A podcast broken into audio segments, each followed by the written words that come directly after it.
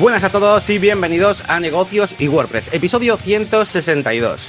Muy buenas y bienvenidos a un episodio más de Negocios y WordPress, donde eh, en esta ocasión vamos a hablar sobre eh, una forma de hacer páginas web con WordPress que es utilizando lo mayor posible pues nuestro propio código, ¿vale? Prescindiendo lo máximo que podamos de los plugins. Y veremos qué ventajas tiene esto y, cómo se hace, ¿no? En definitiva, eh, este tipo de, bueno, este tipo de desarrollos, ¿vale? Uh, como siempre, pues os recordamos un poquito las cosas básicas de la intro. Estamos al día 15 de septiembre, jueves, y aquí estamos. Eh, un servidor, Yannick García, formador en la máquina de branding.com, uh, y Elías eh, Gómez, aquí tenemos también, con, bueno, tiene varios proyectos, eliasgomez.pro, donde podéis eh, contactarle para desarrollos concretos, para consultas, consultorías. Uh, y por supuesto, los dos formamos negocios y WordPress, ¿vale? Esa comunidad que tenemos, pues, para ayudar a todo el mundo, pues, a, a, mejorar su negocio, ¿no? Así que, nada, vamos a comenzar con un poquito presentación así rapidita y enseguida, bueno, leemos el chat y nos ponemos con el tema central que va a estar interesante. ¿Qué tal, Elías? ¿Qué tal esta semana? Estas dos semanas. Sí, eso es. Pues muy bien, muy liado, muy acalorado. Tengo boda esta semana, boda la semana que viene. Eh, ya sabéis que soy DJ de eventos, por si hay alguien nuevo por ahí. Y, y encima he sido padre y no me da la vida, pero de verdad, ¿eh? de verdad. Le he dicho a Yannick que a ver si lo podemos hacer en una hora, que también en parte por eso vamos un poco más a saco con la presentación. Y te iba a decir, has dicho, no sé qué, septiembre, y he pensado, ah, ya queda poco eh, para el aniversario. Y creo que son ya cinco años de podcast. Estaba entrando al panel de control a ver cuándo fue el primero, pero creo que sí, que cinco años, tío, cómo pasa el tiempo, ¿eh? Está muy bien, sí, sí. Y nada, pues eh, si quieres repasamos la quincena en cuanto a negocios y WordPress, en cuanto a cosas que hayamos hecho y, vale. y le damos rápido a, al tema central. Pues sí, vamos a repasar un poquito las últimas eh, semanas. Empezamos primero con lo concreto y luego vamos a negocios VP, yo creo. Eh, yo, sin más, eh, solamente comentar, pues que nada, los últimos vídeos que he subido a mi, a mi membresía y que también he vuelto a YouTube después de un tiempo pues estando un poquito parado, pues debido a que, bueno, por, por el que no lo sepa, pues me he mudado de casa, eh, he cambiado un poquito mi vida, ¿vale? He terminado la relación que tenía con mi, con mi pareja, me he tenido que cambiar de, de, casa, también estuve un poco con gripe, al mismo tiempo tenía el curso de Bricks, que estaba yo muy enfocado en eso, y al final, pues bueno, ha sido un poco, un poco lío. Y eh, pues ya he retomado también otra vez eh, YouTube, he subido un vídeo ayer, tenéis otro de la semana anterior también. Y en cuanto a, a la máquina de branding.com, pues estaba mirando exactamente de hace dos semanas cuáles son, eh, porque estuve haciendo unos pequeños trucos con CSS y con Bricks. Luego tenemos un vídeo interesante donde hablo del Query Loop Inception, es decir, de cómo hacer un Query Loop con dentro de otro Query Loop. ¿Esto para qué puede ser? Pues, por ejemplo, para sacar campos de relación, ¿vale? Um, más de Bricks, hablando de la última actualización que hicieron, eh, eh, con algunas novedades. He empezado un proyecto nuevo de anuncios clasificados, que lo, lo, pregunté a los miembros de la comunidad, a ver dónde lo hago, en Elementor, en, en Oxygen o qué. Pues Bricks, Bricks ha sido el ganador. Y aunque realmente yo las cosas intento hacerlas compatibles con cualquier cosa, ¿no? Es como aquel del directorio que utilizaba pues, el archive de autor, bueno, como vuestros negocios y WordPress y tal, así que en principio debería valer con cualquier cosa. Pero estamos haciendo pues un mini proyecto de anuncios clasificados. Y por último, por último, por último, bueno, he subido ya dos lecciones. Ah, y tengo una última lección del curso de Bricks con eh, una, bueno, un plugin, eh, gracias a Code que nos permite integrar el Query Builder de JetEngine con Bricks, algo que es eh, muy guay. Quiero verlo, quiero verlo. Está, está muy guapo. Y, y, bueno, es el mismo desarrollador que hizo eh, la integración de, de, visibilidad condicional también para Bricks. Así que está, está muy bien. La verdad que está súper guay. Además, mola mucho su web porque explica cómo ha hecho el plugin y luego te lo deja descargar si quieres. Está guay. Mola. El resumen, más o menos. Pues eh, estoy revisando yo mi informe que no, no, lo había mirado de Temetric, la herramienta que uso de, de, time tracking. Y por un lado veo que me ha llevado bastante tiempo cosas de negocios y WordPress que vamos a comentar ahora, pero sobre todo ese mastermind que a mí también me está dando trabajo en y Elías, que voy a hacerme un nuevo, un nuevo logotipo y demás y cuando lo tenga ya os lo contaré por aquí. Y también tengo alguna cosa más a destacar, como que estuve mmm, investigando un CMS que se llama Kirby, que funciona con archivos planos, no me gustó nada, por cierto, no sé si alguno lo habéis utilizado. Y alguna cosita más que he estado, porque he estado reorganizando mi, un poquito, eh, he hecho una revisión grande en mi sistema GTD y he reorganizado algunas carpetas porque veo que tengo muchas cosas que guardo para investigar, aprender, etcétera, y no le saco tiempo. Eso ahora que estoy tan saturado de cosas y estoy intentando poner el foco en lo importante, pues también quiero que lo importante sea aprender y, progresar, ¿no? Pero bueno, y realmente no tengo gran cosa que contar. Que he hecho una newsletter, porque estoy tan liado que ni las newsletters semanal me daba tiempo a hacer y he hecho una que resume los dos últimos meses, que yo creo que quedó bastante guay. Además, Yannick, yo hasta ahora la hacía mm, en plan, la herramienta, el consejo, como así como eh, temática, pero en cuanto a la finalidad. Y ahora lo estoy haciendo temático en cuanto al tema. Porque, claro, la, la, promuevo como eh, en Twitter, por ejemplo, pongo que es WordPress, no code y productividad. Pues he hecho algo así, esos tres bloques. Todo lo que hay nuevo, de, herramientas que he descubierto, o si he creado algún contenido sobre, sobre esa temática, va a ir ahora por bloques. Así que os invito a que os suscribáis en eliasgomez.pro barra newsletter. Muy bien. Más.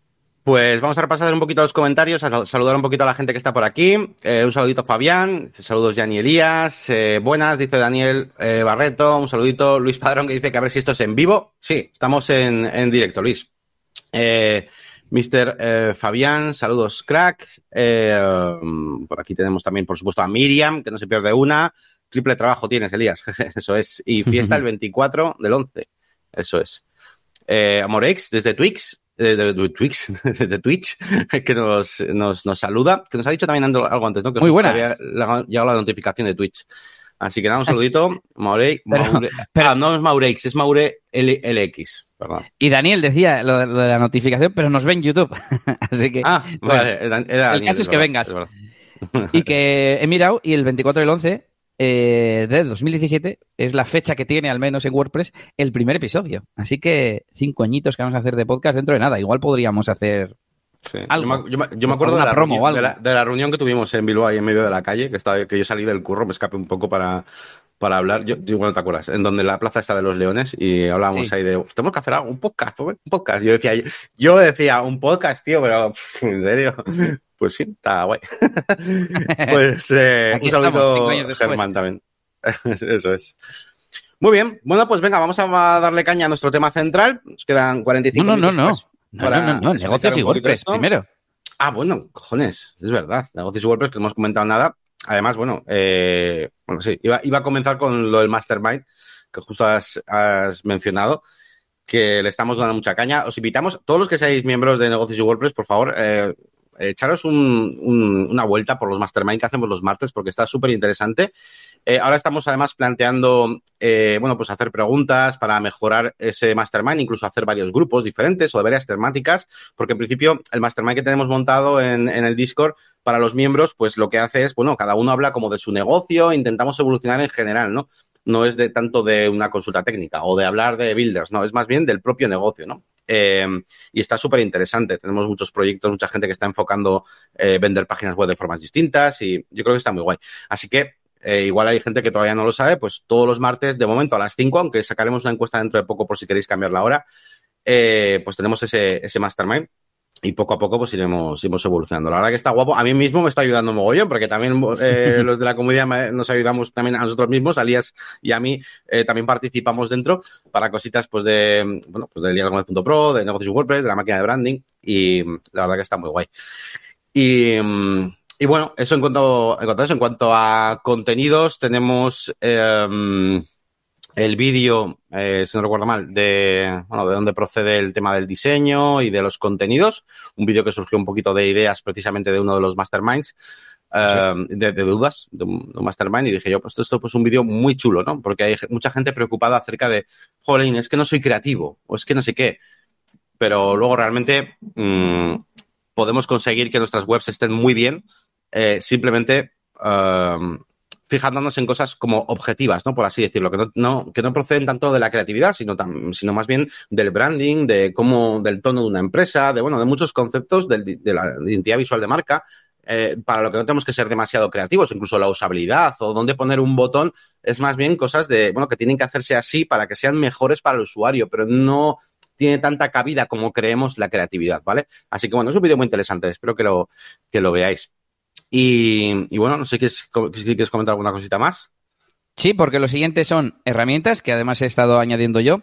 En el grupo de Telegram nos preguntaban cómo vectorizar ¿no? Eh, un logotipo y no sé quién le decía, con Illustrator o con Corel Draw, no sé qué otra aplicación. Y yo, bueno, sí, vale, ¿cuánto vale Illustrator para vectorizar un logo? Que, que, dijo, que dijo uno, si, tengo un rato mañana te lo puedo hacer o algo así, me acuerdo que dijo. Tipo, ah, pues igual sí. Como que lo iba a hacer, ¿sabes? Realmente en Illustrator lo que sea, ¿no?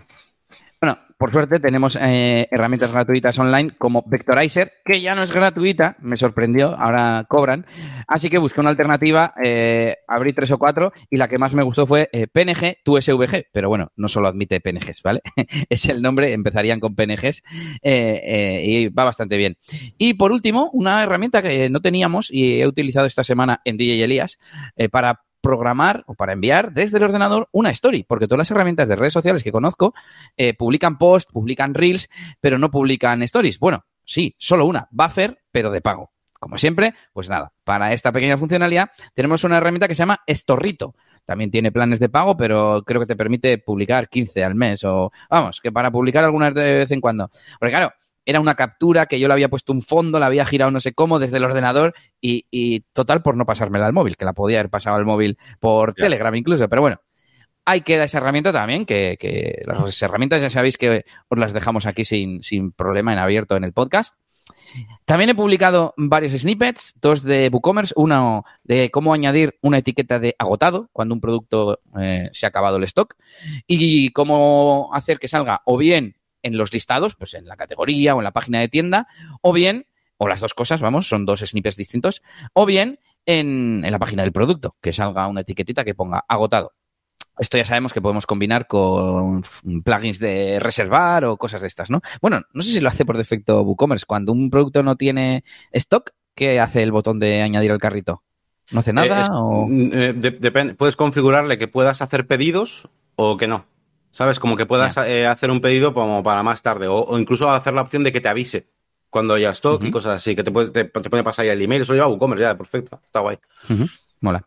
Y otra eh, para Easy Digital Downloads, otro snippet para cambiar el país por defecto en el checkout, que de hecho lo hemos usado nosotros aquí en, Negocios y WordPress. Y voy a aprovechar ahora, eh, no, sí, mm, primero lo último, que tenemos un nuevo, un nuevo encargo, no sé si es de esta quincena, pero bueno, es reciente, eh, añadir stock nuevo a WooCommerce y que se sume al anterior, es decir, que si tenemos siete camisetas y queremos poner 12, no tener que pensar cuánto es 7 más 12, 19 y poner un 19, sino meter 12. Y eso quería hacer alguien, así que si queréis acceder a este, a este encargo, tenéis que, entrar a negocios y WordPress. Y bueno, decía yo que, mm, que hemos estado haciendo cambios en la web y yo quería ser transparente, por así decir, Yannick, y decir que no tenemos muchas novedades, ni en cuanto a contenidos, ni en cuanto a funcionalidad, porque hemos estado, por un lado, resolviendo algunos bugs que teníamos, como por ejemplo, formularios que tuvimos un problema con el hosting y tuvimos que hacer migración. Bueno, pues en el hosting anterior usábamos el, el plugin de enviar emails, un, uno de estos de SMTP, y, en el hosting nuevo, pues no habíamos creado la cuenta y no estaban saliendo los emails. Bueno, pues como esta, algunas cosas por ahí que algunas nos damos cuenta nosotros, algunos nos notificáis vosotros en Discord o en el formulario de soporte, y bueno, al final los proyectos van evolucionando y lo importante yo creo es que sepáis que estamos aquí, encima vamos a ir solucionando todo y enseguida tendremos nuevas funcionalidades, nuevos contenidos eh, ya con más regularidad, etcétera. Y, y, no sé, creo que, con eso ya está. Tanto, por un lado, arreglar cosas, que también hemos tenido, por ejemplo, eh, tema de facturación, que, que, algunos usuarios no lo estaba llegando y hemos, hemos encontrado el bug, era culpa mía, en una automatización, eh, pero ya está solucionado y esto vuelve a estar otra vez a tope. Y yo creo que casi con eso podemos seguir. Vale, sí, yo iba, iba a hacer dos comentarios súper rápidos. Bueno, el primero que decía Ramiro, que, se desconecta si lo dejas por default, lo de WooCommerce, lo de los stock, ¿vale? Que es como eso, digamos que no está desconectado. Eh, y Luis, que ha dicho que yo les consigo la suite de super económica legal, no sé qué tal, eh, me ha recordado a, bueno, la noticia un poquito de, la semana, por comentarlo simplemente así rápido por encima, que es que eh, Adobe ha cerrado la mayor compra de toda su historia y ha pagado 20 mil millones por Figma, ¿vale? Eh, así que ya veremos en qué se traduce esto. Ya sabemos que Figma, pues bueno, eh, Adobe ya tenía, ¿no? Adobe XD, que es un poquito parecido, ¿no? sería un poquito la alternativa a Figma, que es para desarrollar, pues bueno, pues como iba a llamarlo, mockups, no, eh, pues layouts interactivos, ¿vale? Para páginas web. Prototipos, ¿no? Prototipos, sí, sí, prototipado, eso es, eso es. Y, bueno, a ver ahora cómo se desarrolla esto. Figma al final resultaba ser como la opción más económica, la más como un poquito así como más eh, friendly con la comunidad y todo eso. Y no sabemos un poquito ahora en qué se va a convertir, pero bueno, ya veremos si es la típica compra de que le deja a su equipo hacer lo que le dé la gana o no, transforma todo. Pero bueno, pues que sepáis eh, esta noticia que a mí por lo menos me ha chocado un poquito esta semana. Yo creo que no es una compra de estas que pagas 40 millones de dólares y es porque vas a implementar una tecnología en tu producto. Yo creo que dejarán líneas separadas y que crezca Figma, que, crezca todo lo que quiera porque el dinero va a ser para Adobe, o sea que claro. yo creo que va por ahí. Muy bien, pues nada, ahora sí, ¿no? Ahora nos vamos al tema central. Venga, vamos a hablar de cómo hacer webs a código. Y bueno, vamos a comenzar haciendo un pequeño, bueno, eh, aviso ¿vale? Eh, acerca de, a qué nos referimos con hacer las webs a código, ¿vale? Tenemos que entender una cosa. Primero, estamos en el contexto de, estamos en negocios y WordPress, ¿vale? Estamos hablando de WordPress, eh, porque evidentemente existe, la opción de hacer una web a código eh, sin tener ningún CMS detrás. Um, eso lo primero.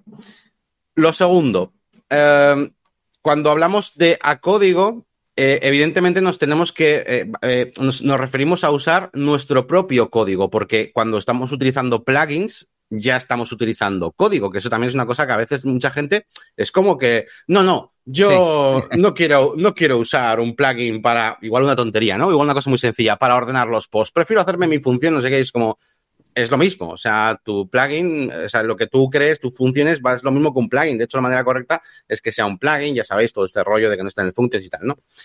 Eh, pero evidentemente, cuando hacemos eh, nuestras propias funciones, pues está todo más, eh, bueno, hace justo lo que queremos, no instalamos plugins que igual hacen cosas extras y demás, ¿no? Pero bueno, era por hacer esta aclaración, que evidentemente eh, nos tenemos que apoyar en la infraestructura de, WordPress. Eh, algo que viene un poquito relacionado también con el vídeo de YouTube que subí, que subí ayer. Podéis echar un vistazo. Cierto.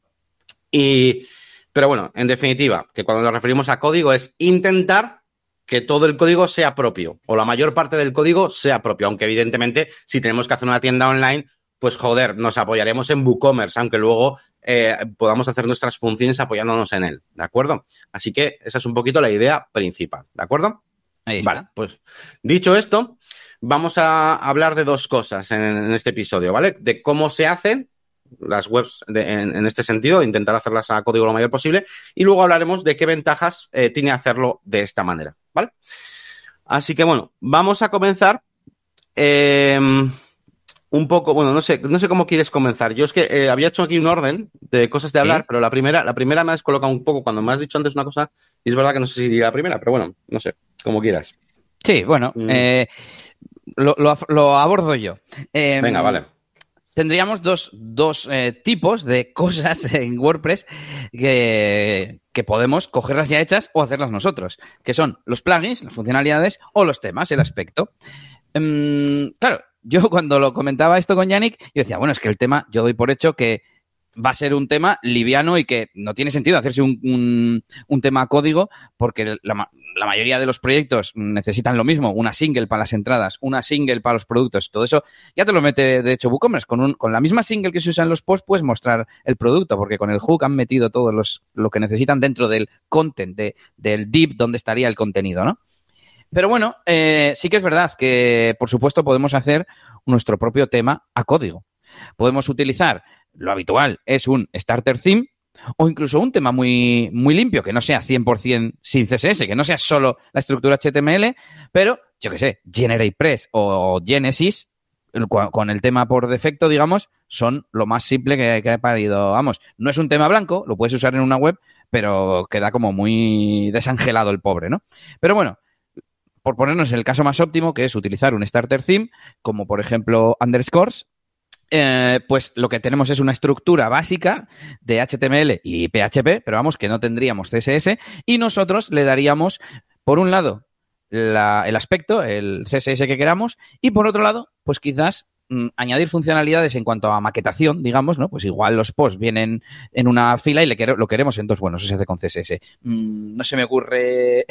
Fíjate, ¿eh? Intento meter una funcionalidad en los temas y no, y no, no, no, me sale. bueno, Pero sencillamente, eh, no, yo iba, yo iba, a decir, ¿no? Pues tú cuando eh, dices, bueno, voy a partir de un, de un starter theme, que bueno, para el que no lo sepa, es un tema que eh, tiene, pues eso, lo como, o sea, una estructura como muy básica. La single, pero está en blanco, no tiene estilos, no tiene nada. Tiene como mucho en la hoja de estilos un reset, ¿no? Para, pero poco más, ¿no? Aunque luego, por ejemplo, tenemos Understrap que nos da más eh, ventajas con Bootstrap y tal, ¿no? Pero bueno, al fin y al cabo es un tema en blanco, ¿no? Lo tienes que currar tú en CSS, ¿no? Entonces, ¿qué pasa? Que la estructura a veces, o las funciones, igual sí que las queremos cambiar. Igual el menú, por ejemplo, igual te interesa otro tipo de menú, porque eso sí que lleva una función. Eh, ¿no? Eh, ahí sería un buen ejemplo, igual, ¿no? El, menú del, el cómo se abre, ¿no? Dices. Sí, el cómo se renderiza, la lista que sale ahí, o sea, la llamada al propio menú, eh, igual si te quieres hacer widget áreas diferentes, bueno, al final pues bueno, pues sí que puede ser incluido. Añadir un widget area me parece una muy buena, un, muy buen ejemplo. Vamos a suponer que quieres tener un área de la web donde vas a poner avisos, ¿no? Que son widgets. Eh, pues eso se tiene que hacer con PHP. Lo que yo pretendía antes era no decir solo que eh, hacerte un tema es coger un starter theme y meterle CSS, sino quería meter la parte de la funcionalidad con PHP y, por ejemplo, usar eh, las, el register widget area, register sidebar realmente, pues es un buen ejemplo. Y luego yo también estaba pensando cuando creamos una plantilla PHP, por ejemplo, para, no sé, custom post type de proyectos y te creas el single-proyecto.php. Claro, eso tiene, tiene que ser dentro del tema también. Podríamos tirar de condicionales y con snippets y de filtros, pero bueno, lo lógico es hacerlo así, ¿no? Entonces, bueno, un poco ese es el, el ejemplo de cómo se haría para un tema. Eso es. Luego tenemos... punto bueno, eso sí, por, resumir, primer punto, se parte normalmente eh, de un, eh, si, queremos realmente hacerlo todo nosotros, de un starter theme, ¿vale? Recordad, underscores es uno que nos gusta a nosotros mucho, tenéis la versión understrap, aunque también podéis usar underscores y meterle vosotros luego bootstrap, pues eso lo hace mucha peña. Eh, y luego hay otros, ¿eh? Bones, no sé qué, bueno, buscáis starter theme WordPress, incluso naked, ¿no? Naked theme como tema desnudo, algo así, también nos puede salir alguno. Vale, siguiente punto, venga. Nada, la otra cosa que podemos eh, hacer a código, eh, en lugar de obtener un paquete, es, son los plugins. En los plugins hay mucha variabilidad, porque un tema es el tema y es para mostrar el contenido, pero un plugin tenemos desde plugins enanos que te cambian el orden de no sé qué y es una línea de código, de verdad. Os bajáis el, zip de WordPress.org y es, nada, un cachito así de código de cuatro líneas. Y luego tenemos un plugin como WooCommerce, el super ejemplo de algo que, no tendría ni siquiera sentido hacer a código. Entonces, por un lado, tenemos el intentar sustituir mm, funcionalidades sencillas con código, porque muchas veces el plugin que la resuelve te mete mucho más código, pues yo qué sé, ya sea una interfaz en, en, el backend que tú no necesitas para nada, por decir algo, ¿no? Con opciones. Eh, o bien trae más funcionalidades que tú no vas a necesitar. Y eso, al final, código que tú no necesitas y que no vas a utilizar, es, es negativo por problemas de seguridad, por problemas de rendimiento, etcétera. Lógicamente, pues tiene su parte contraria, pues que lo tienes que hacer, tienes que saber o tienes que contratar a alguien. Em, no estoy siguiendo el guion, Yannick, ahora me voy a poner. sí, estoy, estoy, volviéndome un poco loco, digo, este me está liando aquí una y estaba, estaba moviendo cosas y tal. sí, sí, pero da igual, dale. Bueno, iba a decir eh, que, que, si vamos subiendo, la otra cosa que se me ha ocurrido es eh, sí utilizar un plugin, pero intentar adaptarnos a ese plugin utilizando código. Es decir, engancharnos a sus hooks. ¿no? Hay muchos plugins que nos permiten hacer cosas a código, por ejemplo, Gravity Force me ha venido como ejemplo. Tiene un montón de hooks a los que engancharnos para modificar de todo. Eh, las opciones que hay en un campo del tipo que sea, de tipo radio, pues las podemos modificar dinámicamente, yo qué sé, si el usuario está logueado o no. Porque si está logueado, le damos una opción más a la hora de enviar un formulario para lo que sea. Y no te hace falta buscar un formulario que tenga, un plugin que tenga esa funcionalidad. Y encima ya tienes cuatro formularios hechos con Gravity Forms y vas a migrar esos cuatro al nuevo formulario. No, vas a dejar los dos plugins instalados en WordPress. Entonces, y el saber que puedes hacer eso, pues te da una flexibilidad gigante y te ahorra un plugin. Y ahora ya si quieres seguimos el guion. sí, eh, no, está muy bien todo, porque al final has mezclado un poquito todas las cosas de las que vamos a hablar un poco y ya se va viendo un poquito pues cuáles son las ventajas, ¿no? A ver, yo quería dividirlo sobre todo para la gente que no, tiene ni idea de estas cosas, que igual hablas de, porque claro, esto tiene un hook y tal, igual no saben ni lo que es un hook. Entonces, quería dividir un poquito, eh, tipo, ¿qué cosas hacemos, ¿no? En una web normalmente. Pues mira, eh, elegimos un tema, ya hemos pasado ese primer punto, que es lo del starter theme. Y ahora, ¿qué más cosas hacemos? Bueno, creamos la estructura, ¿no? De, de campos personalizados, custom post type, taxonomías, etcétera. ¿Qué otras cosas hacemos? Pues creamos consultas, ¿no? La típica cosa, estamos todo el puñetero día con el listing grid, que si la consulta, que si no sé qué, ¿no? Eh, entonces, esa es otra de las cosas que hacemos. También, otra de las cosas que hacemos es estilizar, ¿vale? Darle estilo. Eh, y por último, también, una que se me había olvidado, que es la que tú has dicho, que es la de eh, ya las funciones propias tuyas, ¿no? Cómo haces funciones ya no grandes, sino esas pequeñas funciones, ¿no? entonces vamos a hablar un poquito de cada uno de esos puntitos rápidamente. El primero sería eso de la estructura, es decir, campos personalizados, custom post type, taxonomías, todo eso se puede hacer con código sin necesidad de utilizar plugins de terceros. Pues los custom post types y los custom taxonomies es muy fácil de hacer. Es un pequeño snippet que podríais incluso ver la documentación de WordPress y copiando los ejemplos, eh, modificarlo a vuestro, a vuestro gusto, a vuestra necesidad. Em, luego tenemos los campos personalizados, que ya es más complicado. ¿Por qué? Porque tanto para las eh, taxonomías como para los custom post type, WordPress nos genera automáticamente, digamos, la interfaz. Tú generas un custom post type de libros y aparece en el menú a la izquierda mágicamente libros, añadir nuevo. Y como normalmente un libro, eh, o sea, por defecto, más que normalmente, por defecto, solo puedes activar que tenga título, contenido, imagen destacada y, autor, que son los campos por defecto de WordPress, pues WordPress te lo da, te da la interfaz. Pero claro, normalmente queremos añadirle campos personalizados y casi te diría que es una carencia de WordPress que permite tener custom fields que no dejan de ser, eh, te deja meter una key y un value, que es lo que luego se guarda en la base de datos. Y eso, por ejemplo, para elegir la posición en un mapa o una fecha o un color, pues no nos vale. Para meter una edad, sí, vale, pero, pero nada más. Y entonces, para eso solemos utilizar plugins como Adobe Custom Fields eh, o Metabox o lo que sea. No, que iba a decir que eso es lo que normalmente se conoce con el término de Metabox, que no es más que una interfaz para poder meter esos datos de meta value y meta, y meta key. Es decir, un campo personalizado, los campos personalizados, ya siempre lo decimos, ¿no? Ya existen dentro de WordPress, solo que son pues dos inputs de texto y a tomar por saco. Eh, ¿Qué pasa? Pues que necesitamos no una funcionalidad. Ya está en WordPress que puedan los posts tener campos personalizados, lo que sea. Necesitamos una interfaz guapa para que en vez de ser un input de texto de mierda, pues sea un checkbox, sea un select, sea un mapa, lo que dices tú, ¿no? Y por eso muchas veces utilizamos plugins que nos hacen la función no de que existan los campos personalizados en WordPress, que ya existen, sino de darnos una interfaz chula para elegir cómo vamos a introducir esos datos, ¿no? Incluso cómo vamos a sacarlos también a veces. Sí, que yo me he ido a mapa, eh, color picker y no sé qué, pero es que ni radio button, ni, ni, ni, siquiera número. Nada, ni siquiera número. No puedes definir que... escondida ahí, súper, vamos.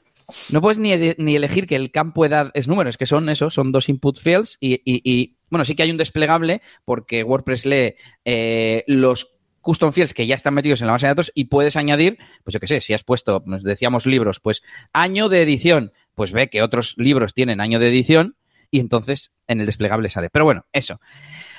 Resumen, que tenemos generadores de, eh, de esta interfaz que, dice Yannick, ¿no? Eh, por ejemplo, estamos viendo en pantalla la de Jeremy Ixon, WordPress Metabox Generator. Metabox en realidad, Yannick, es la caja esta colapsable del, editor antiguo. Pero bueno, sí, al fin y al cabo, eh, eso, te permite definir a qué tipos de post se va a vincular y qué campos va a tener esa Metabox, ¿no? Ese grupo de campos personalizados. Y al fin y al cabo, pues te genera un montón de código que en realidad está utilizando la, API de WordPress eh, por debajo, ¿no? Bueno, igual que ACF y demás. La ventaja, pues que es más sencillo, más liviano. En ACF, pues tienes muchas funcionalidades. Mm, la funcionalidad de arrastrar y ordenar los campos, pues eso está en, en, el código. Sin embargo, si tú te generas los campos ya ordenados, pues eso no lo vas a tener, ¿no? Pero bueno, que tenemos esas, esas opciones. Eh, ¿JetEngine no tenía también algún generador o era solo para las consultas y los eh, no, Metabox tiene. Eh, con, lo, que lo que tiene es, eso, generador de consultas, eso sí.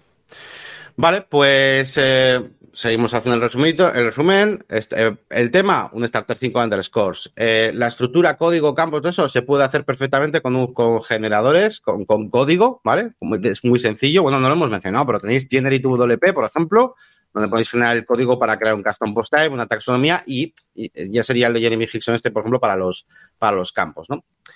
Eh, Decir, vale, Yannick, pues, sí. quiero aclarar una cosa, porque para los campos esto es como usar, en vez de hacer WooCommerce, usarte, o sea, crearte tu propia tienda online. Pues sí que es verdad que los campos personalizados, pues un plugin como ACF, pues te lo deja sí. todo muy bien resueltito y merece mucho la pena, ¿vale? Pero bueno, hay, depende del tipo de web y del tipo de campos que necesites. Igual dices, es que para meter, eh, yo qué sé, mmm, a ver qué se me ocurre, los proyectos y, y meterle, eh, no sé, el cliente, bueno, el cliente sería un texto. Mmm, yo que sé, imagínate que eres transparente que pones el precio y quieres que sea un número y poder meter un número, ¿no? Pues igual no te hace falta poner ACF para meter un único tipo de campo en toda la web, por ejemplo. Eso es. Pero bueno, normalmente, es verdad, vamos a decirlo. O sea, nosotros, por ejemplo, las webs que hemos hecho Elías y yo a código, por así decirlo, de lo que estamos hablando ahora, los custom post type, las taxonomías, todo eso lo hemos hecho con código. Por cierto, luego hablamos un poquito de eso, directamente en nuestro propio plugin de funciones normalmente, pero en cuanto a los campos, siempre hemos utilizado ACF, ¿no? La mayoría de veces, incluso podríais utilizar JetEngine o algo así, aunque yo creo que ACF es como más, no sé, estándar. Eh, pero siempre, siempre hemos tirado. Para nosotros el ACF ya es casi como una especie de WooCommerce. Es como, joder, ya tiene demasiadas cosas hechas guapas que voy a usar, ¿sabes? No voy a hacer el mío propio, ¿no? Entonces, y es gratis. en ese sentido, y es gratis, ¿no? Eh, hacer la, la, mayoría de cosas. Así que en ese sentido, hacemos CPTs y taxonomías, digamos, con código y la parte de, de campos la solemos hacer con ACF. Dale. Iba a remarcar que en realidad cuando creamos mmm, el custom post type y la, taxonomía personalizada, la custom taxonomy, es que claro, eh, no suelo decir custom taxonomy, suelo decirlo en castellano, pero custom post type lo digo en inglés. Bueno, eh, realmente le estamos diciendo a WordPress, oye, cuando cargues quiero que sepas que tengo este tipo de contenido y entonces en el backend te lo, te lo genera. No es más que eso, um, pero el contenido que metemos en un custom post type, por ejemplo, está en la base de datos. Es decir, si tú quitas el código o si cambias, mm, tenías un plugin que te ha generado eh, un custom post type de proyectos y lo quitas o viene en un tema premium, que ahora mm, leeremos un poco los comentarios y están mencionando ese tema. Eh, si tú quitas ese código que te hace decirle a WordPress, oye, yo tengo un tipo de contenido distinto, el contenido no se pierde, el contenido está en la base de datos. Si vosotros registráis un custom post type de nuevo con el mismo identificador, se llama libro, pues creáis uno que se llama libro, os va a aparecer de nuevo en la interfaz de WordPress, eso que lo sepáis, porque lo sigo viendo, tío, en algunas comunidades eh, como que he perdido los no sé qué, y siempre, a ver, sí, vale, ya te entiendo que no puedes acceder desde WordPress, pero que sepas que no los has perdido, ni mucho menos. No lo ves. Eso es.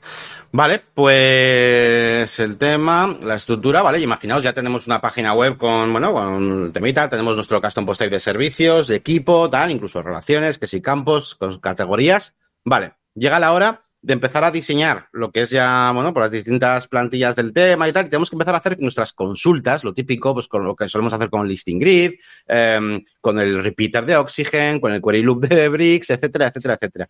Todo ese tipo de cosas Yannick, déjame decir que esto, claro, es un poco avanzado. Eso de solemos hacer consultas, que igual le explicamos un poco a qué nos referimos, ¿no?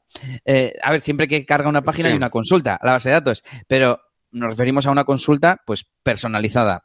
El mejor ejemplo, quizás, pues quiero mostrar los autores de, o el autor, a ver, no. Estamos viendo autor, ya que estoy con el ejemplo de los libros, estamos viendo un autor. Libros.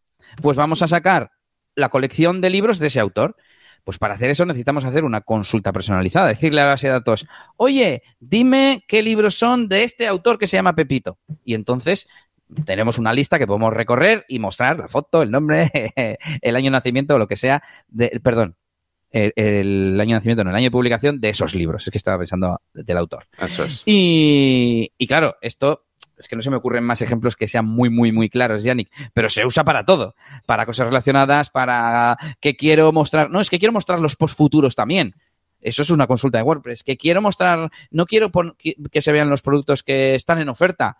Todo, todo es una consulta y todo se puede modificar. Pero bueno. Eso es, eso es. Y además, bueno, por matizar un poquito rápidamente, eh, en WordPress tenemos como esas consultas automáticas, ¿no? Vinculadas a las diferentes plantillas del tema, como puede ser, pues el archive de eventos, pues salen todos los eventos, ya toma por saco. Pero luego tú puedes querer eh, tener eh, cosas, como dices tú, personalizadas, ¿no? Sácame los eventos, pero solo las ofertas. ¿Por qué? Porque me quiero hacer una página de, de eventos, pero que están en oferta. O sácame solo los futuros, o solo los pasados, para hacerme una página especial de, de histórico. Por ejemplo, ahí vienen las, ahí vienen las, las consultas personalizadas, no es un archive donde están todos y punto, ¿vale? Entonces, ese tipo de cosas que muchas veces, ya, yo a veces estoy por hecho que todo el mundo, pero bueno, muchas veces cuando utilizamos un builder, ¿no? Eh, se hacen, pues eso, con lo que decía, query loop, JetEngine, no sé qué tal. Eh, ¿Cómo se hace cuando estamos haciendo el código? Pues bueno, pues sencillamente utilizando eh, las, bueno, esto puedes hablar tú mejor, pero clases, ¿no? Como la, como la clase de WP Query o eh, Term Query, etcétera. Es decir, hay en WordPress ya tiene preparados ciertas herramientas em, donde, por así decirlo a lo rápido, podemos decirle, voy a hacer una nueva, bueno, una nueva Query, ¿no? Una nueva consulta eh, y le pones los parámetros. ¿Qué vas a consultar? ¿Qué tipo de post? Pues eventos, ¿vale? ¿Y cómo los quieres ordenar? Mm, por el campo, ¿cómo se llama el campo? Fecha, eh, etcétera, etcétera. Entonces, lo haríamos de esa manera. Entonces, si queréis aprender a hacer esto, tendréis que aprender a utilizar estas clases, ¿no? WP Query, etcétera. Por eso es tan importante eh, saber todo esto. Y añado que iba a decir que con la interfaz gráfica de eh, Bricks, Oxygen o de eh, JetEngine, como que es mucho más fácil, claro, porque no tienes que escribir el código y tal, y de repente me salgo, no, pero incluso las secciones de los argumentos o parámetros eh, son los de VP Query, porque no hay otra manera, ¿no? Si VP Query te permite excluir ciertos posts de tu consulta, de tu búsqueda, pues te dan un campo que pone exclude post o exclude by ID. Y claro, una vez que sabes que qué cosas permite, qué cosas no permite, hacerlo por código me ha parecido que está chupado, porque muchas veces eh, la gente se confunde o se lía, lo veo en tu comunidad o donde sea, porque, porque no conocen qué cosas se pueden hacer, ¿no? Y no entienden también quizás lo que están haciendo voy a matizar también ahora el término este de consulta. Consulta es como el que dice, eh, vas a la biblioteca, oye, ¿tienes el libro tal? Y te dice, déjame que consulte. Y lo que hace es buscar. Pues esto es lo mismo. Lo que hace es conectarse a la base de datos y le pide a la base de datos, oye, dame un listado de tal, tal, tal. Y, le pones pues unos filtros, un orden, o sea, unas, eh, unas restricciones, ¿no? Pues del autor tal, eh, pero publicados después de la fecha tal y que tenga la portada roja. y, y, eso es una consulta, es como lo que se llama en, en WordPress y en informática y en base de datos, una consulta. Eso es, muy bien. Estoy viendo comentarios interesantes. Ahora vamos a pasar a leerlos todos, ¿vale? Eh, vamos a hacer un break ahora en la mitad del. bueno, terminando esta primera parte del cómo se crea. Eh, porque hemos visto ya, pues bueno, un poquito por encima, ¿no? Cómo se ha llegado la estructura, el tema, todas las consultas. Bien, viene ya la hora de, darle estilo, ¿no? A nuestras cosas, porque bueno, todo esto que estamos hablando ahora, del que si el WP Query, que si que no sé cuál, todo eso lo haces directamente utilizando PHP, utilizando, pues esto, eh, bueno, pues un poquito eh, estas cosas y, y, y digamos, creando ese contenido directamente en los archivos PHP de las plantillas de tu tema, ¿no? Pero, ¿cómo haces ahora para darle estilo a las cosas? Bueno, perdón, en las plantillas de tu tema no, en plugins o lo que luego los llamas dentro de las plantillas, bueno, etcétera, ya sabemos, ¿no? Pero ¿cómo haces para dar estilo a las cosas? Bueno, pues sencillamente lo que utilizaríamos sería CSS. Eh, y esta yo creo que es una de las cosas que para el que no, eh, para el que todavía no está muy metido en el mundo del código, WordPress y todo este tipo de cosas, es como una buena forma de, entrarle y de que vea que realmente puede pues ser mucho más rápido hacer las cosas a código a veces que, que, de la otra forma, ¿no? Porque a veces asusta un poco lo del código, pero CSS como que más o menos la gente, yo creo que ya más o menos ya empieza a entenderlo, ¿no? Y seguro que eh, veréis, si sabéis un poquito de CSS, veréis que es mucho más sencillo controlar cualquier cosa, pues, eh, pues teniendo una hoja de estilos tuya propia eh, personalizada. Claro, no estoy hablando de empezar a meter reglas CSS, editar el CSS del tema que te viene, no sé qué, que tienes que quitar cosas, que no sé qué, el builder. No, no, la tuya limpita, donde poco a poco vas haciendo las cosas, es de las mejores formas que podemos, que podemos hacer, ¿no? Así que bueno, esa parte del, del, del, del estilo lo haríamos en, el, en la hoja de estilos del tema, que normalmente eh, bueno, normalmente, si utilizamos un starter theme aquí, voy a hacer un pequeño inciso, eh, guárdate en la memoria o escribe lo que ibas a decir, Elias, que iba a decir eh, el, uso de los temas hijo, porque los starter theme nosotros normalmente no solíamos usar temas hijo, total, vienen en blanco, ya los hacemos nosotros como nos da la gana. No lo vamos a actualizar luego. Pero... Claro, pero bueno, si utilizáis un tema, pues eso, un Generic Press, un Astra o lo que sea, y luego vais a meter vuestro propio código, ahí sí, ¿vale? Ahí sí que deberíais hacer un tema hijo. Um, dale, ¿qué ibas a decir?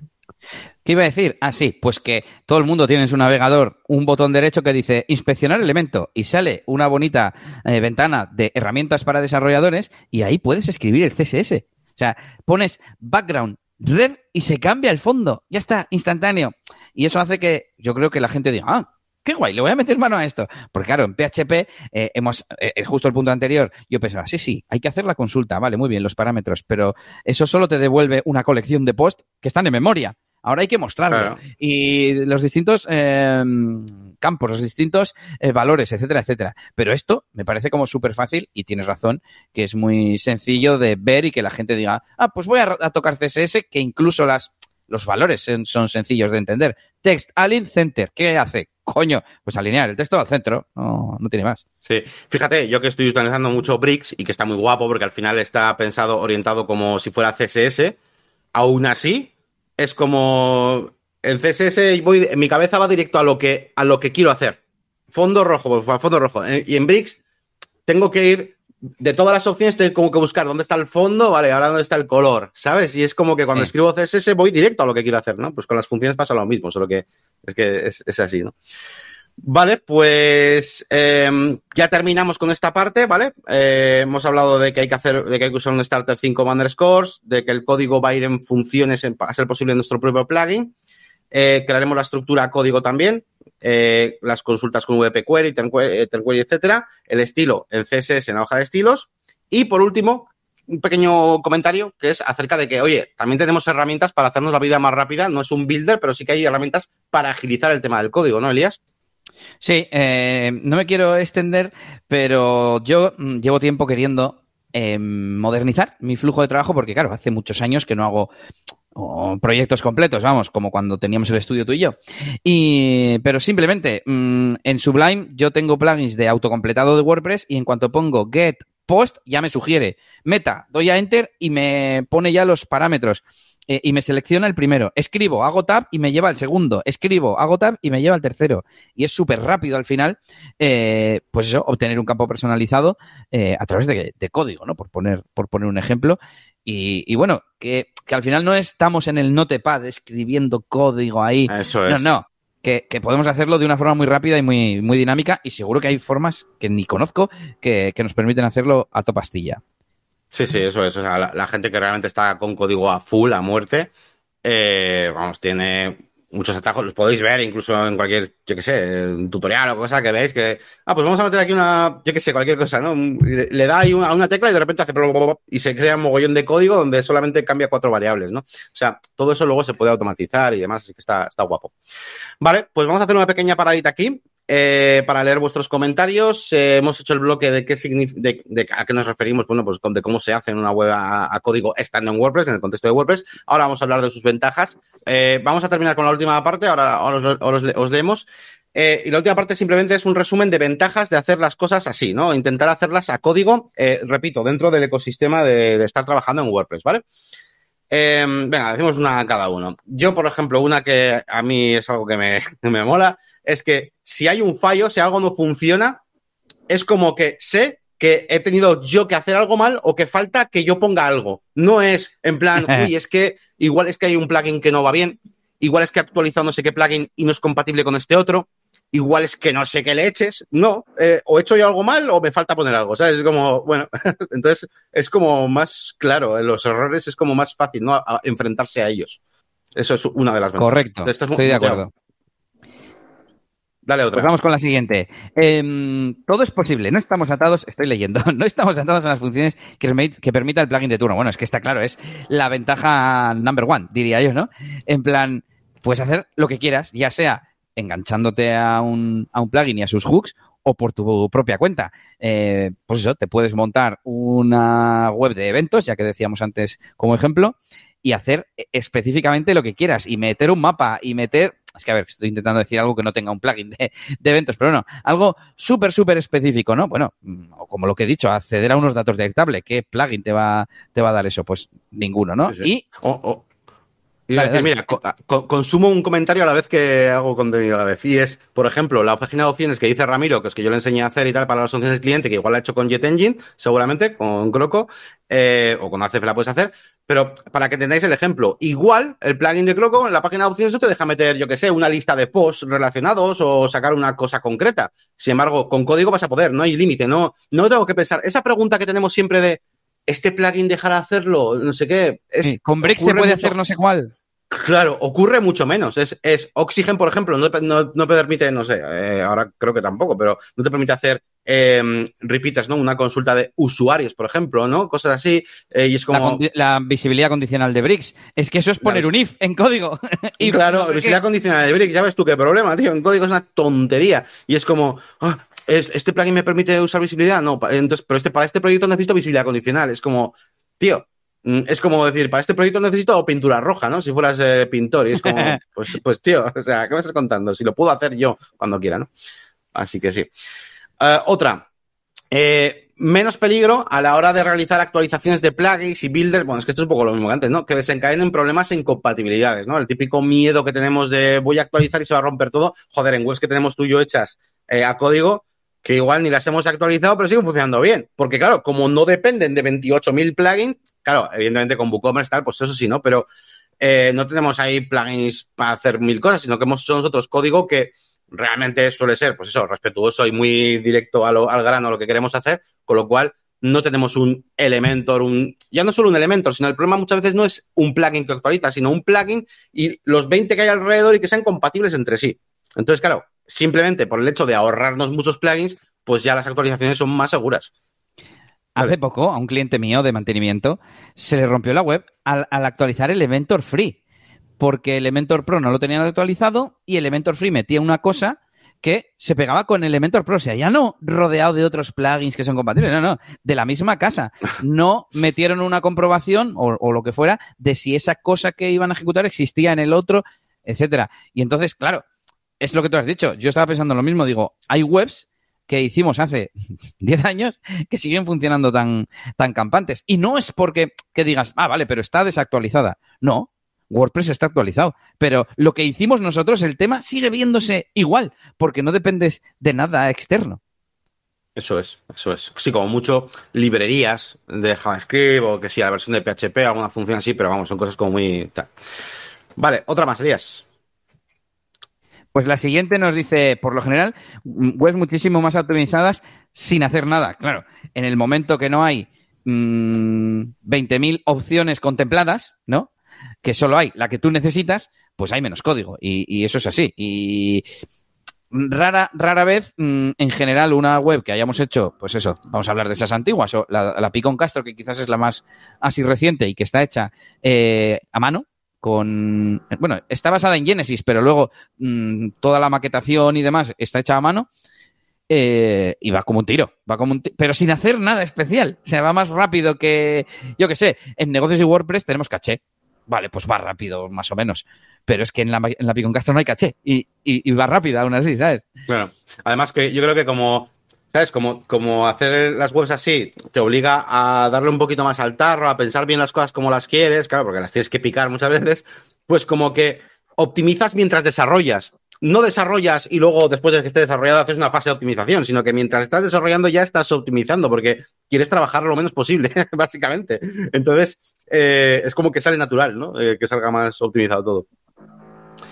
Eh, vale, y una última cosa, que iba a decir yo, además que me toca un poquito a mí en tema también personal, bueno, profesional, de, de, las clases y los cursos y ser profesor online y todo eso, y es que todo lo que aprendes, ¿no? En este, en esta forma de trabajo es como más evergreen, ¿no? Eh, que se suele decir, es decir, que que, que, eh, perdura en el tiempo y no te tienes que andar actualizando cada poco tiempo, ¿no? O sea, si tú, si tú te basas mucho en plugins y no sé qué, cada puta semana tienes que ver eh, qué plugin han puesto no sé qué función, que han puesto no sé qué, que han quitado no sé qué función, que no sé qué. Sin embargo, al usar código, yo te puedo hacer ahora un puto curso. Mira, es que de hecho el curso que tengo yo es el, bueno, que no está entero, que es un curso que estamos haciendo poco a poco, pero el de curso de código WordPress de, de la máquina de branding.com, dentro de cuatro años te sirve, tío.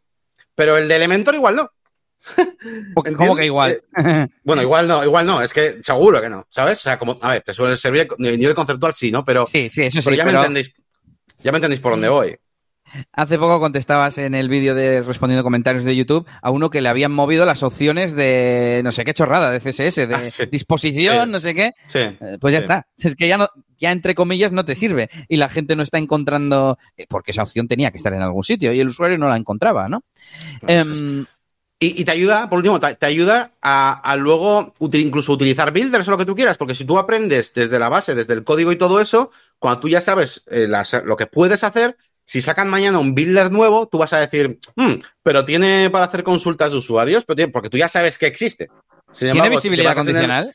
claro, si te basas en el plugin, es como que tu universo es lo que puede hacer el plugin, ¿vale? Pero no es más allá. Entonces, aprender, la, parte de aprender eh, código es muy buena en general. Y volviendo a lo primero que decías, eh, me ha venido gente que pregunta en tu comunidad, o me da igual, en, negocios y WordPress, en el, en el, Telegram, que a ver si es el momento de comprarse Bricks o no, porque tal, porque van a dejar Oxygen, porque no sé cuántos. Y claro, ahora para tomar esa, decisión tienes que andar mirando si ese plugin soporta todas las cosas que tenía el anterior o no, cuando, si hubieras aprendido código, pues el código siempre, siempre funciona, ¿no? Y iba a poner como ejemplo nuestra propia web, con Oxygen Negocios y WordPress está hecha con Oxygen, pusimos la versión 4 y petó. Y dices, ¿por qué, tío? Si es la versión oficial del maldito plugin, solo estoy poniendo la versión nueva. Además, pues para hacer qué? Para, para meter, no la visibilidad condicional, ¿no? Pero imagínate que fuese la versión de Bricks y es para meter la visibilidad condicional. Coño, que eso es poner un if.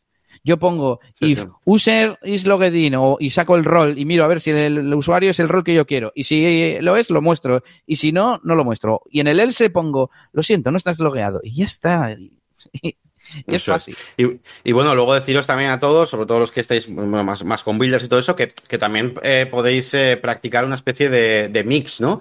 Eh, de combo. de hecho, nosotros mismos en negocios y WordPress, por ejemplo, hemos utilizado Oxygen Em, sobre todo porque la parte de maquetación se la íbamos a hacer rápido porque nos, nos, estaba gustando Oxygen en ese momento y pues decidimos hacer Oxygen. Pero luego lo hemos combinado con un montón de funciones que tenemos nosotros en nuestros propios plugins, hemos hecho nuestras propias funciones y las llamamos después. O sea, también se pueden combinar cosas. Y, claro, si tienes ese conocimiento, cuando el plugin no llega, o cuando el Elementor no llega, o cuando no sé quién no llega, pues puedes tirar de tus propias funciones, ¿no? Y, y que también se, que puedes, digamos, sobrevivir en ese estado intermedio mezclando cosas que es donde yo normalmente me suelo mover. Porque a mí, como os digo, o sea, yo soy un animal de eso, de visual, de diseño, tal. A mí me gusta que me den, hagan un builder. Lo que pasa es que soy consciente, como si soy consciente del código, eh, como si lo conozco, soy consciente de, las carencias que tienen. Entonces, eh, me jode, pero me gusta usar builders, porque yo lo que quiero es una interfaz moderna y no estar ahí tecleando código como, hace 20 años, ¿no? Eh, bueno, hoy en día lo mismo. Si yo lo veo así, ya lo sabéis. Entonces, ¿qué pasa? Pues que tengo que tirar de código, tío. Entonces, da igual que Builder ponga, al final siempre acabo haciendo putas funciones personalizadas, pero me gusta más tirar Builder, pero bueno, que hay ese mix también.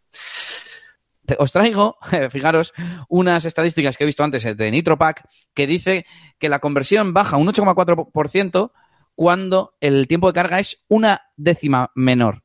O sea, perdéis 8 clientes de cada 100 solo por una décima de, tiempo de carga. Hay que creerse los datos estos que ha dado Nitropack, que ellos venden un sistema de optimización, lógicamente, pero bueno. 0,6% eh, de pérdidas de beneficio por cada segundo de tiempo de carga. 11% menos eh, visitas de páginas. Y 16% menos de Customer Satisfaction por un segundo de retraso de la carga. Y así todo. Entonces, Claro, pues ahí tenemos argumentos, ¿no? Eh, para intentarle decir al cliente, gástate un poco más. bueno, partimos de la premisa de que con código es más, más eficiente. Pues gástate un poco más, te lo voy a hacer yo a código, pero vas a tener una web que va a vender más, que te va a dejar más satisfecho a los, los clientes, etcétera.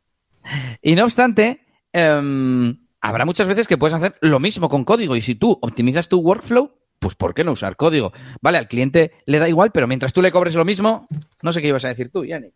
Casi lo mismo que tú. Eso lo que iba a decir, eh, tú has dicho una de las dos cosas que iba a decir. Una es esa, que eh, eh, vais a empezar a, a, darle el valor vosotros mismos a esto hacerlo con código cuando sepáis lo suficiente como para que veáis que lo podéis hacer igual de rápido o más. ¿Vale? Realmente. Y segundo, Muchísimas veces es muy fácil que el cliente vea el valor del código. ¿Por qué? Porque el plugin no va a hacer exactamente lo que el cliente quiere. Y eso pasa muchísimas veces. Yo a cuántos clientes les he dicho, oye, mira, tienes dos opciones, o haces que tu negocio se base en las funciones que hace este plugin, aquí descritas en la lista de features, o programación, eh, lo tenemos que hacer a mano, otro coste, etcétera, etcétera. Claro, el cliente ahí enseguida va a ver la diferencia entre, entre tener que adaptarse a las funciones que hace el plugin o, que hagas tú el plugin. Volvemos al, principio, el plugin es, es, código, solo que te lo ha hecho otro tío pensando en todas las opciones posibles del mundo o lo haces tú pensando en, lo que necesita tu cliente, ¿no? Entonces, eso ahí es fácil que el cliente lo vea. Ahora, claro, te llega un cliente que dice, no, quiero una landing que ponga a contactar, un formulario de contacto y una foto mía, pues sí, pues a código que no código, el cliente se la suda, normalmente, claro, eso sí, ahí sí, es más difícil. Y con esto terminamos los comentarios y si te parece, damos carpetazo a este episodio de hoy, que yo creo que también ha estado interesante. Y os recordamos que entréis a negocioswp.es para echar un vistazo a todo lo que tenemos por ahí, eh, que podéis ver todos los contenidos que tenemos antes de suscribiros si queréis. Y por supuesto tenemos también el blog, tenemos el podcast, bueno, el blog no está público, pero bueno, etcétera, etcétera. Y nada, Yannick, invítales tú también a visitar tus cosas, etcétera, etcétera. Bueno, pues ya lo sabéis, eh, yo os invito, como sabéis, a ver mis vídeos de YouTube, en concreto este último que he estado, pues bueno, con una reflexión donde os invito a que me pongáis algún comentario, ¿vale? Para que luego yo en el siguiente vídeo los lea. Veo que la gente está participando, me está gustando eso. Y es un poco una reflexión que va muy unida al podcast de hoy, o sea que genial. Y aparte, por supuesto, os invito a que entréis en la branding.com, que os suscribáis eh, y que, bueno, pues que veáis mis contenidos, que participéis en nuestra comunidad de Discord, donde estamos ahí todos ayudándonos y, que le echéis un vistazo a, si es que os gustan los builders, a Bricks, y a este curso que he hecho, porque creo que está muy guapo. Y nada más tanto el curso como el constructor. Yo os invito a que os suscribáis a mi newsletter, eliasgomez.pro barra newsletter, y os invitamos a eh, estar aquí dentro de dos semanitas con el siguiente episodio. Un saludo y hasta luego.